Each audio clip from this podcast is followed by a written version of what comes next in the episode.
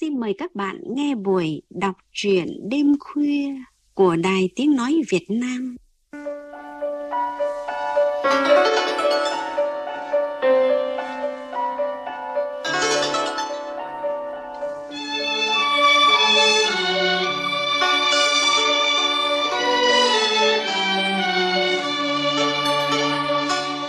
Thưa các bạn, nhà văn xứ Thanh Lê Ngọc Minh hội viên Hội Nhà văn Việt Nam, hội viên Hội Điện ảnh Việt Nam. Ngoài sáng tác kịch bản phim, ông còn viết tiểu thuyết, truyện ngắn, bút ký và lý luận phê bình. Nhà văn đã xuất bản các tiểu thuyết Động thổ, Nội tướng, Kẻ truy sát, các tập truyện ngắn Tuần trăng mật, Mái nhà xưa, Người yêu đi lấy chồng, Đám cưới tháng 7, Tết đảo, bản tình ca của những người yêu nhau. Lê Ngọc Minh được đánh giá là cây bút với những chuyện ngắn mang hơi thở dồn dập của đời sống hiện đại, những câu chuyện giản dị nhưng giàu tính nhân văn. Chương trình đọc truyện đêm khuya hôm nay xin được giới thiệu với các bạn một sáng tác mới của nhà văn Lê Ngọc Minh, truyện ngắn Hot Girl. Mời các bạn cùng nghe.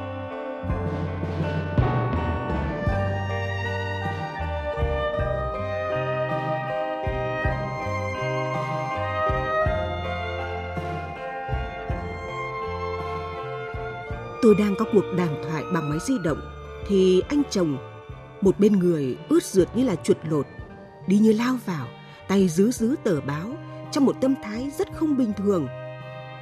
Vừa thấy tôi kết thúc cuộc gọi, anh chỉ vào mặt trang báo đã mở sẵn nói, con bé ô xin nhà mình khai trương công ty rất hoành tráng đấy, ghê chưa? Nhìn vẻ hốt hoảng, pha chút hưng hứng của chồng, tôi nói câu như điểm vào huyệt hiểm của ông xã. Người mơ trong mộng thành đạt, tưởng anh phải mừng lắm chứ. Chồng tôi chẹp lưỡi và liền đó lảng sang chuyện khác. Em thuê ô xin đi, anh chỉ tưới cây hôm nay nữa thôi đấy, nhọc quá rồi. Rồi anh đi ra ngoài. Tôi cầm tờ báo, nhận ra ở mục quảng cáo đăng tin khai trương công ty Thảo Nhi Hoa Cây Cảnh. Cô Thảo từng là người giúp việc cho nhà tôi. Trong bức quảng cáo, cô diện trang phục áo dài màu hoàng yến, cười tươi soi sói, đứng cạnh bệ cây bằng đá hình chữ nhật mà thoạt nhìn tôi nhận ngay ra đó là cây xanh cổ thụ được uốn theo thế quần tụ Tam Sơn. Phía dưới bệ cây là các dòng chữ thông báo thời gian địa điểm sẽ khai trương công ty. Hình ảnh đó và động tác lúc trước của chồng khiến tôi vừa tò mò vừa bực mình pha lẫn chút đố kỵ hơn thua. Do muốn tận mắt xem cái công ty Thảo Nhi mà cô gái từng làm ô xin trong nhà tôi khai trương hoành tráng đến mức nào, nên đúng ngày giờ in trong quảng cáo, tôi tạo một chuyến đi cơ sở ở tòa báo, tự đánh chiếc Camry V6 cá nhân, dông thẳng về quê Thảo. Hơn một năm trước, tôi đến văn phòng trung tâm môi giới việc làm thành phố xin tuyển ô xin. Vì đã qua lại đó thuê mướn nhiều lần mà chưa được như ý, nên người nhân viên quen biết vừa trông thấy tôi liền hớn hở bật mí. Lần này sẽ có hẳn một hoa khôi công dung ngôn hạnh number one cho bà chị thỏa ước thu nạp đấy ạ. Gặp hoa khôi, tôi thật sự choáng. Đúng là một cô gái đẹp, một vẻ đẹp thùy mị đoan trang, rất gợi nữ tính. Tôi có phần yên lòng là đôi mắt của cô thật hiền dưới cung lông mày cân đối, không hề có sự tỉa tót gương mặt cũng không bù đắp bằng phấn son làm đẹp chút nào. Cô tự tin trả lời các câu hỏi của tôi. Cô tên là Thảo, tên ở nhà quê là Nhi. Cô vừa thi phổ thông trung học. Lúc đầu định ra Hà Nội học một trường đại học nhân văn, sau tính lại sẽ ở quê học trường sư phạm tỉnh để làm cô giáo. Nhưng rồi vì hoàn cảnh mẹ ốm đau bệnh tật kinh niên, em trai đang học lớp 11 nên cô đành rẽ ngang đi làm thuê. Tôi băn khoăn hỏi, em cao giáo thế này, làm ô xin thế nào được? Thảo nói, xin chị đừng gọi em là ô xin. Ở nhà, em là lao động chính đấy chị ạ. Tôi ngắm Thảo, cô cũng tự tin nhìn lại tôi. Phải hết đến hơn cả phút đồng hồ trôi qua, nhưng cô không bị trạng thái lúng túng nào. Tôi thầm nghĩ bất nhẫn. Cũng là loại cứng cựa đây, rắn mặt đằng đằng đây. Và đã định thôi thuê mướn. Thảo như đoán được tâm trạng do dự của tôi liền nói. Em chót thẳng tính, chắc đã làm chị thất vọng. Em xin phép để khỏi làm mất thời gian của chị. Em chào chị ạ. Chính sự thẳng thắn ấy đã khiến tôi bội giữ Thảo lại. Chị đã ưng chọn cô rồi. Cô cho điều kiện thù lao thế nào để ta làm hợp đồng? Thảo mừng mừng ngồi xuống và cô nói như là một học trò đọc thuộc bài. Ở quê ấy, em có người chị họ đi xuất khẩu giúp việc bên Đài Loan.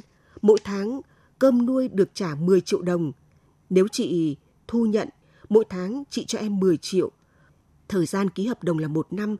Nếu em không thực hiện đúng hoặc có điều gì giữa chừng làm chị quá phật ý, em xin ra đi tay không? Tôi nói, 10 triệu à? Nhiều quá. Thảo tự tin đáp, tiền nào người ấy mà chị?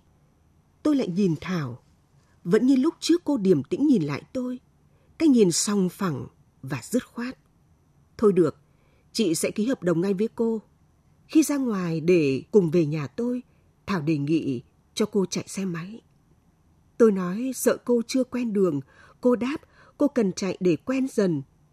Tôi ngồi sau hoa tiêu, vừa giúp cô, vừa thể hiện vị thế của bà chủ, được phục vụ ngay từ buổi đầu. Dọc đường, Thảo gợi chuyện hỏi gia đình tôi có mấy người. Tôi đáp ba, nhưng thực tế chỉ có hai vì con trai chúng tôi đang đi du học bên Anh Quốc. Đi thêm một đoạn Thảo gợi chuyện tiếp. Anh nhà chắc cũng rộng bụng tốt tính như chị chứ ạ? Tốt, tốt hơn chị nhiều. Mà sao cô biết chị là người rộng bụng tốt tính? Dạ, ngay từ lúc mới gặp chị, em đã cảm thấy thế rồi ạ. Và người phản ứng Thảo đầu tiên là chồng tôi. Anh khinh khỉnh khi tôi đưa cô vào nhà giới thiệu trích ngang và nội dung chính của bản hợp đồng. Anh nhìn Thảo kỹ lưỡng, rồi nói câu không đúng với cách thức giao tiếp thường ngày của anh. Cô đã hợp đồng với ô xin rồi, thì cứ theo luật mà sử dụng thôi. Và bỏ lên tầng trên. Thảo nói với Theo, anh ơi, mời anh dừng lại chút đã ạ. Chồng tôi dừng lại, Thảo nói tiếp, anh ạ, em đã xin phép thống nhất với chị nhà, không gọi em là ô xin. Và thưa anh, nếu anh chị không thống nhất được việc em có mặt ở trong gia đình ta, thì coi như hợp đồng chưa ký ạ. Chồng tôi nói, cô đã làm việc với nhà tôi thế nào thì cứ tuần tự như tiến thôi. Tôi không can thiệp, hoàn toàn không can thiệp. Nói rồi, chồng tôi đùng đỉnh đi tiếp lên tầng 2. Tôi phải nhỏ lời rủ rỉ hồi lâu với Thảo rằng chồng tôi chắc đang có việc gì đó bực mình, chứ bản tính anh ấy không phải như thế. Và nói thêm để Thảo yên lòng. Không có gì thay đổi như đã thỏa thuận. Và tôi lấy ra 5 triệu đồng ứng thù lao đợt một tháng thứ nhất cho cô. Sau đó, tôi thống kê các việc cần làm hàng ngày, hàng tuần, việc gì trước, việc gì sau và cơ số tiền đi chợ mỗi ngày. Thảo vừa chăm chú nghe, vừa ghi chép rất kỹ, rồi xin phép ra khuôn viên tưới hoa cây cảnh. Thảo giúp việc được tròn một tháng, tôi khó có thể chê cô điều gì. Nhà thêm một người mà tiền điện nước không tăng, tiền chợ cũng không tăng, các món ăn thường ngày xem ra ngon miệng và bắt mắt hơn. Tôi cũng đã có vài lần thử, khi thì lúc đi làm giả vờ bỏ quên ví đầm ở nhà. Chiều về thấy ví tiền được cất vào ngăn kéo, không hề bị suy xuyền đồng nào. Khi thì tôi đưa tiền chợ thừa đến mấy trăm nghìn, cô đi về trả lại chỗ thừa đó. Cái bàn ăn khi cô đã lau rồi, tôi kín đáo dùng giấy ăn miết qua để kiểm chứng. Tờ giấy ăn không bị ố, không bị ẩm. Tin Thảo rồi, tôi hỏi nhận xét của anh chồng về cô. Chồng tôi chừng mực. Chờ ít nữa xem thế nào, chưa thể nói trước được. Tháng thứ hai, tháng thứ ba, tôi càng thêm ưng người giúp việc. Anh chồng được tôi hỏi trả lời luôn. Cũng được. Tôi mừng vì đã chọn được người hơn cả mong muốn. Trước đây, công việc trong nhà tôi, các ô xin khác làm cả ngày không hết, dọn cả ngày không sạch. Nhưng từ khi Thảo đến, đâu cứ vào đấy mà nhẹ nhàng như không.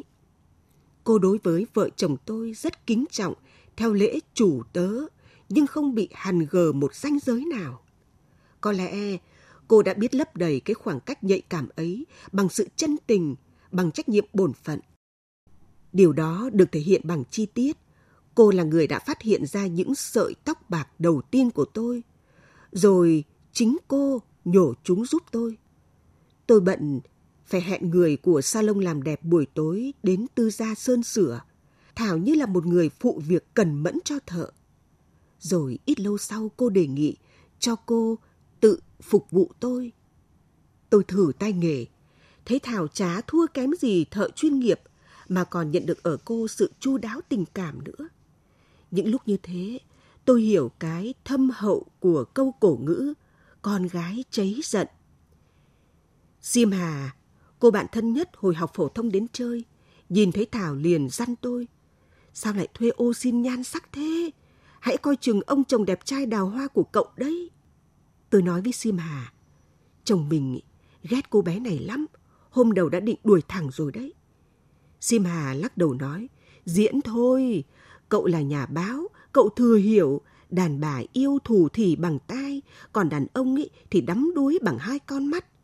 Cậu hãy nhìn vào mắt lão, rồi tính liệu đi là vừa. Tớ khẳng định là cậu đang nuôi một con hổ giữ trong nhà đấy. Lời nhắc của Sim Hà khiến tôi phải cảnh giác ông chồng. Nhưng tôi chưa một lần bắt gặp chồng tôi nhìn Thảo, chứ đừng nói là đắm đuối bằng hai con mắt. Thậm chí tôi còn dò hỏi anh, hàng bữa nên để Thảo ăn cơm cùng chúng tôi cho vui và bớt được thời gian thu dọn cho cô ấy, nhưng anh lại gạt phát đi ngay bằng câu cứ theo hợp đồng mà làm, chủ ra chủ ô xin ra ô xin, không nhập nhằng. Nhà ở cách ga tàu không xa. Đêm có một đêm, tôi chợt tỉnh giấc bởi tiếng còi xe lửa hồng hộc thét lên từng hồi dài. Không thấy chồng bên cạnh. Tôi đi như lẻn ra ngoài, leo lên tầng ba, nơi có phòng làm việc của anh. Thấy có ánh sáng, tôi khẽ đẩy cửa vào. Trong phòng, anh ngồi trước laptop, đốt thuốc khói mù lên và xem ra anh đang suy nghĩ điều gì đó rất lung. Rồi khi nghe tiếng còi tàu vừa dứt, hai tay anh làm động tác vi tính nhanh như múa và sau đó anh còn khoắng ngón tay một nét ngoằng ngược lên trong tâm thế rất là cực kỳ hưng phấn. Tôi lẹ làng rút lui, nên anh không hề biết cái khoảnh khắc đã bị tôi chiếu tướng. Trở lại phòng ngủ, tâm trạng tôi bài hoài với những hoài nghi về động tác khác thường của chồng. Lúc sau chồng tôi bước vào, trước khi nằm xuống bên cạnh, anh khẽ chỉnh cái gối dưới đầu tôi cho cân. Tôi làm như người đang trong cơn ngủ vùi bị đánh động, khẽ cựa mình, rồi tiếp tục thở nhẹ nhẹ đều đều. Anh nhìn đồng hồ và nằm xuống rất nhẹ. Giấc ngủ nhanh chóng đến với anh. Tôi nhận thấy khóe miệng anh có một nét cười như đang gặp điều toại nguyện trong mơ. Nghi hoặc tiếp tục dâng lên, tôi rón rén ngồi dậy. Tôi đi ra khỏi phòng. Trong căn phòng của chồng, sau khi lục lọi nhiều file ở laptop, tôi tìm thấy một bài thơ lục bát với cái tựa viết hoa vô đề bốn cùng với nội dung Đêm sâu không ngủ được đâu, vẳng nghe tiếng thức con tàu rời ga, giơ tay nắm gặp tay xòa, người đi mang cả bao là giấc đêm. Cho tê, mà không gửi. Trời ạ! À, tôi đã thẳng thốt kêu lên khi thấy mấy chữ cho tê mà không gửi. Việc đầu tiên là tôi dùng smartphone chụp lại bài thơ và liền ngay sau đó tâm trạng tôi rơi vào hỗn loạn, ngực tức như là sắp nổ ra. Tôi muốn lao vào chỗ ngủ, dựng chồng dậy hỏi cho ra nhẽ. Đã viết cho tê, sao lại không gửi? Đây là vô đề 4, thế còn các vô đề 1, 2, 3 đã gửi chưa? Hiện còn lưu ở file nào? Cô Thảo vừa mới xin về thăm quê chiều hôm trước thế mà đã mang cả bao giấc đêm của anh ư. Trời ạ, hóa ra đầu gối tay ấp như nghiện hơi nhau 19-20 năm nay, hóa ra bao công sức và cả đồng nàn mỗi khi trong nhau, tôi chả có tí gì trong giấc đêm của anh cả. Hóa ra, chồng tôi còn có cả năng khiếu làm thơ nữa. Cái thứ mà từ ngày mới yêu nhau cho đến lúc vô đề bốn bị phát hiện, tôi chưa được một câu, một chữ thơ của anh, kể cả những câu, những chữ chép lại của các thi sĩ tôi hàng thần tượng cũng chưa nốt. jim Hà đã có lần nói với tôi, mọi kẻ đang yêu đắm đuối đều là thi sĩ cả. Ôi rồi chồng ơi, sao mà chồng vào vai diễn thượng thặng đến thế? Tôi bấm bụng khóc thầm, dò từng bước lên sân thượng, ngồi đó khóc thầm tiếp, rồi ngủ thiếp đi lúc nào không biết. Anh là người đánh thức tôi dậy bằng động tác, dùng khăn khô lau xương ướt đầm trên tóc và nước mắt khô đọng ngấn thành vẩy trên mặt tôi cùng câu hỏi. Ở cơ quan em, đang gặp chuyện gì phải không? Đừng giấu anh. Nếu phải là gánh nặng thì san gánh nặng đỡ cho anh. Vâng, anh gánh hộ em vô đề một và vô đề hai là được rồi. Còn giao cái vô đề ba để em gánh với vô đề bốn, không thì nó gồng lắm. Gồng gánh gì nào? Vô đề nào? Làm sao em dở chứng luyên thuyên thế? Anh... Tôi sẵn lên và hỗn xược chỉ vào mặt chồng. Anh tầm thường lắm. Dối trá thành thần. Tránh đi để tôi yên.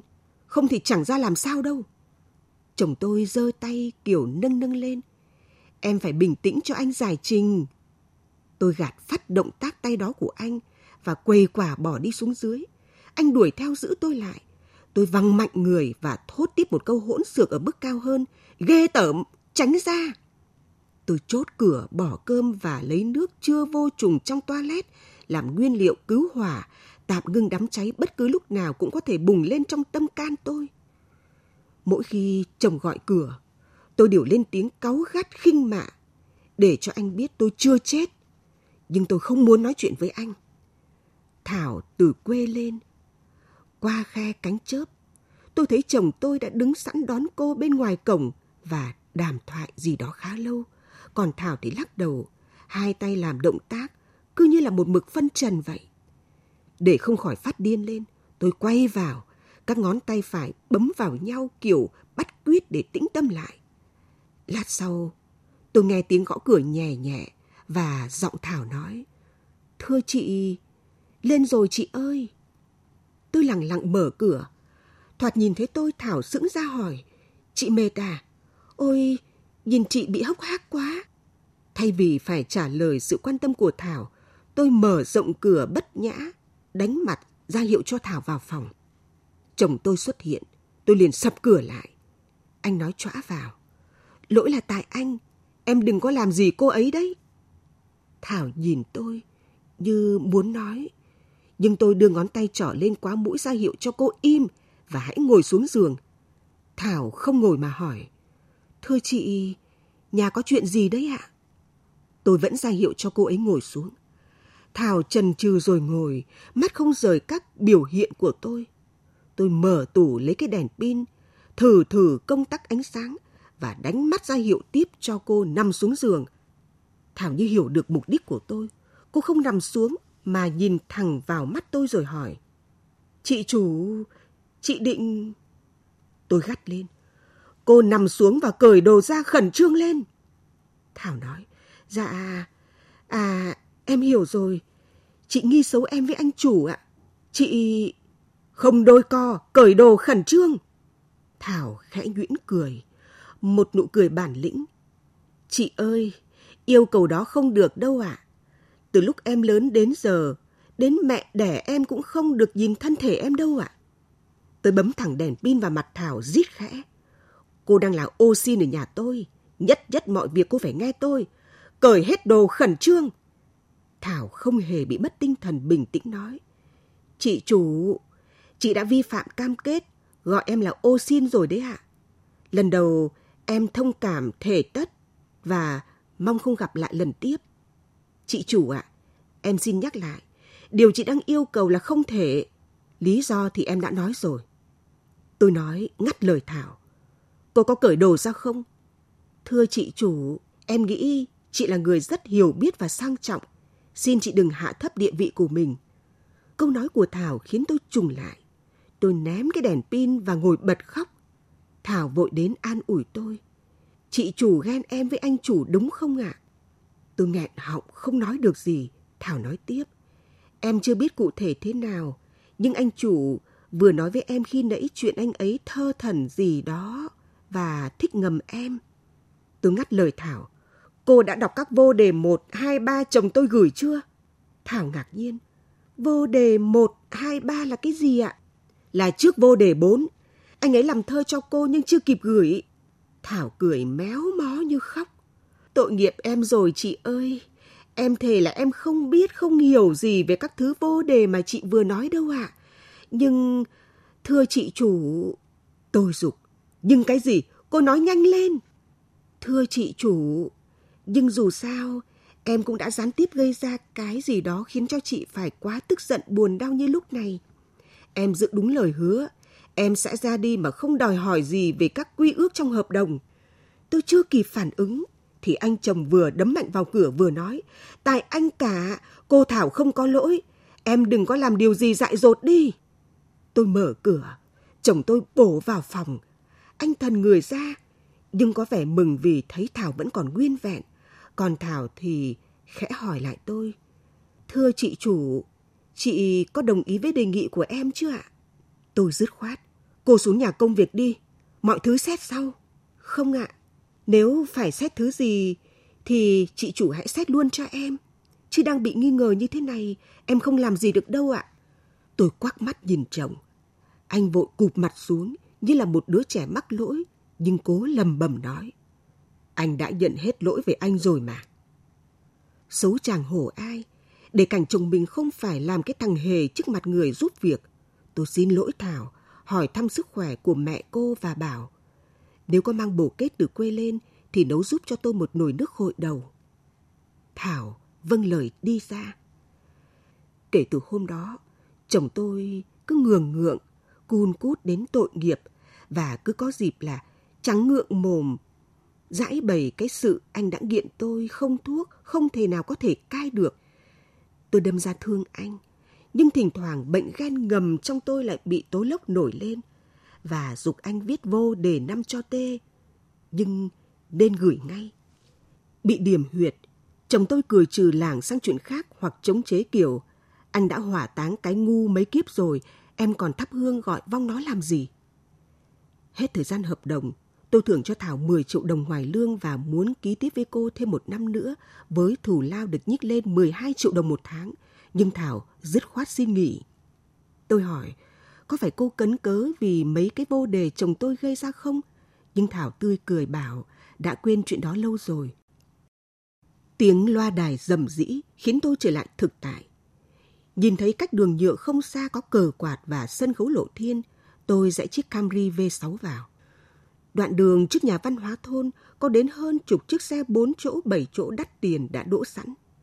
Lễ khai trương đang ở phần đấu giá cây cảnh – trên sân khấu là bệ cây quần tụ Tam Sơn, gồm ba cây tùng trực thọ, đứng gần ngay hàng. Tôi đi thẳng đến sân khấu trong sự chú ý của nhiều người. Thảo nhận ra tôi, cô vội chạy ra đón và tha thiết nhờ tôi nói vài lời động viên. Tôi chúc mừng Thảo và nói, tôi muốn tham gia đấu giá cây thế quần tụ Tam Sơn. Thảo gọi MC xuống, tháp tùng tôi lên chỗ quần tụ Tam Sơn. Tôi đi một vòng quanh cây thế và nâng giá từ 130 triệu thành 140 triệu.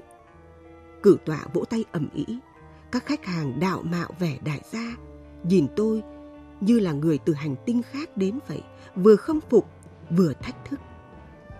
Thấy không có ai sướng giá mới, tôi nhắc lại giá đã đưa và yêu cầu công ty Thảo Nhi cho chuyển quần tụ Tam Sơn về địa chỉ nhà tôi trên thành phố tiếng vỗ tay, tiếng chống cổ suý đổ hồi dồn dập dồn dập. Vậy là tôi mua được cây thế quý trong ánh nhìn đủ các kiểu của những người tham gia cuộc đấu giá. Thảo trong một đội bốn thanh niên to cao lực lưỡng vận đồ bảo hộ màu xanh, vận quần tụ Tam Sơn lên chiếc xe tải lớn. Cô xin ngồi cùng chiếc Camry V6 với tôi, tháp tùng quý mộc đi tỉnh. Tôi nhìn nhanh sang Thảo thấy nét nghiêng của cô thật đẹp và rực rỡ anh hoa. Tôi khen, em thật đáng hot girl ấy Thảo ạ. À. Giọng Thảo trầm xuống. Ở quê em, bị gọi là hot girl là gái hỏng đấy chị ạ. À. Em sẽ cố để người ta không nghĩ hot girl là gái hỏng. Chị giám sát hộ em Thảo nha. Tôi muốn nói với Thảo là hot girl là từ chỉ cô gái được cộng đồng chú ý chứ không phải hoàn toàn là gái hỏng. Nhưng trong khoảnh khắc đó, tôi biết có nói thì cô vẫn chưa tin.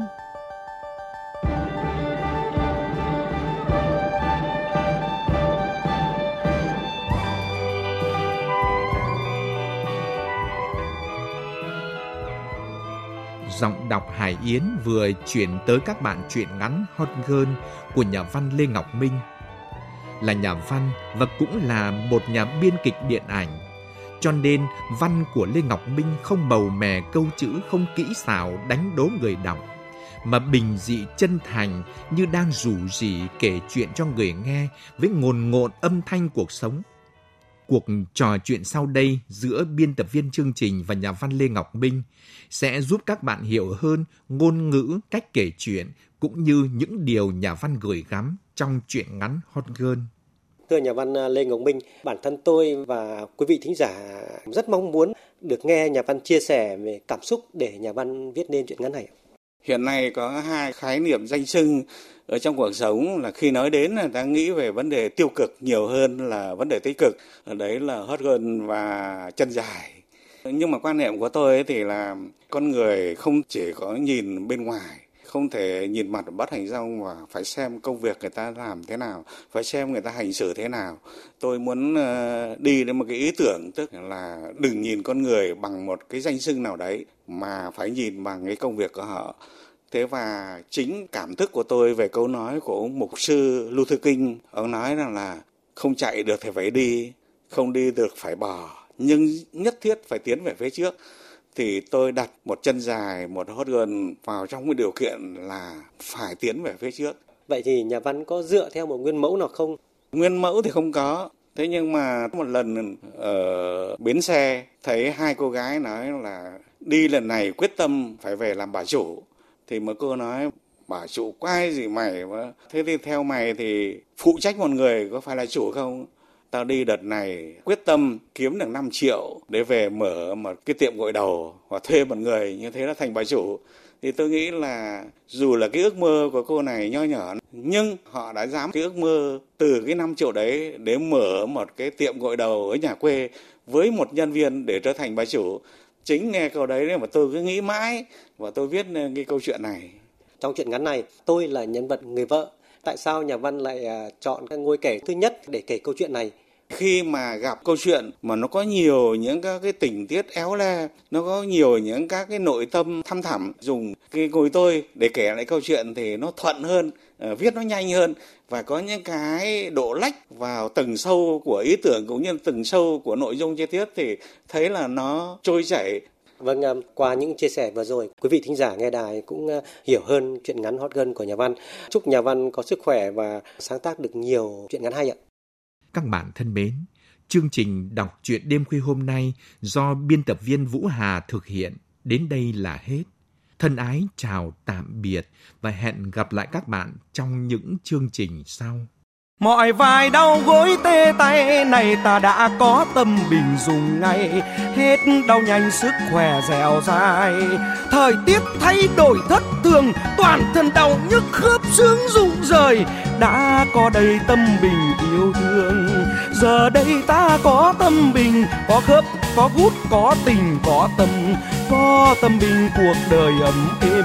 Hết đau xương khớp nụ cười sáng tươi. Tâm Bình viên khớp tuyệt vời, mua ngay về uống kịp thời đỡ luôn. Viên khớp Tâm Bình giúp mạnh gân cốt, thông kinh lạc, giảm đau nhức xương khớp, đau mỏi cơ bắp, làm chậm quá trình lão hóa khớp, tăng tiết hoạt dịch ổ khớp. Sản phẩm này không phải là thuốc và không có tác dụng thay thế thuốc chữa bệnh. Sản phẩm không dùng cho phụ nữ có thai.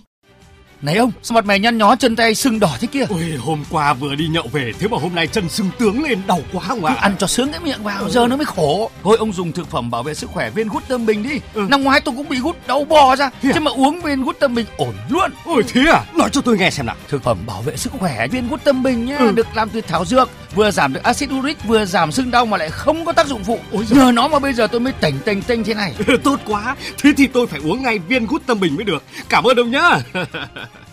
Tâm Bình, mang cả tâm tình trong từng sản phẩm. Sản phẩm này không là thuốc không thay thế thuốc chữa bệnh.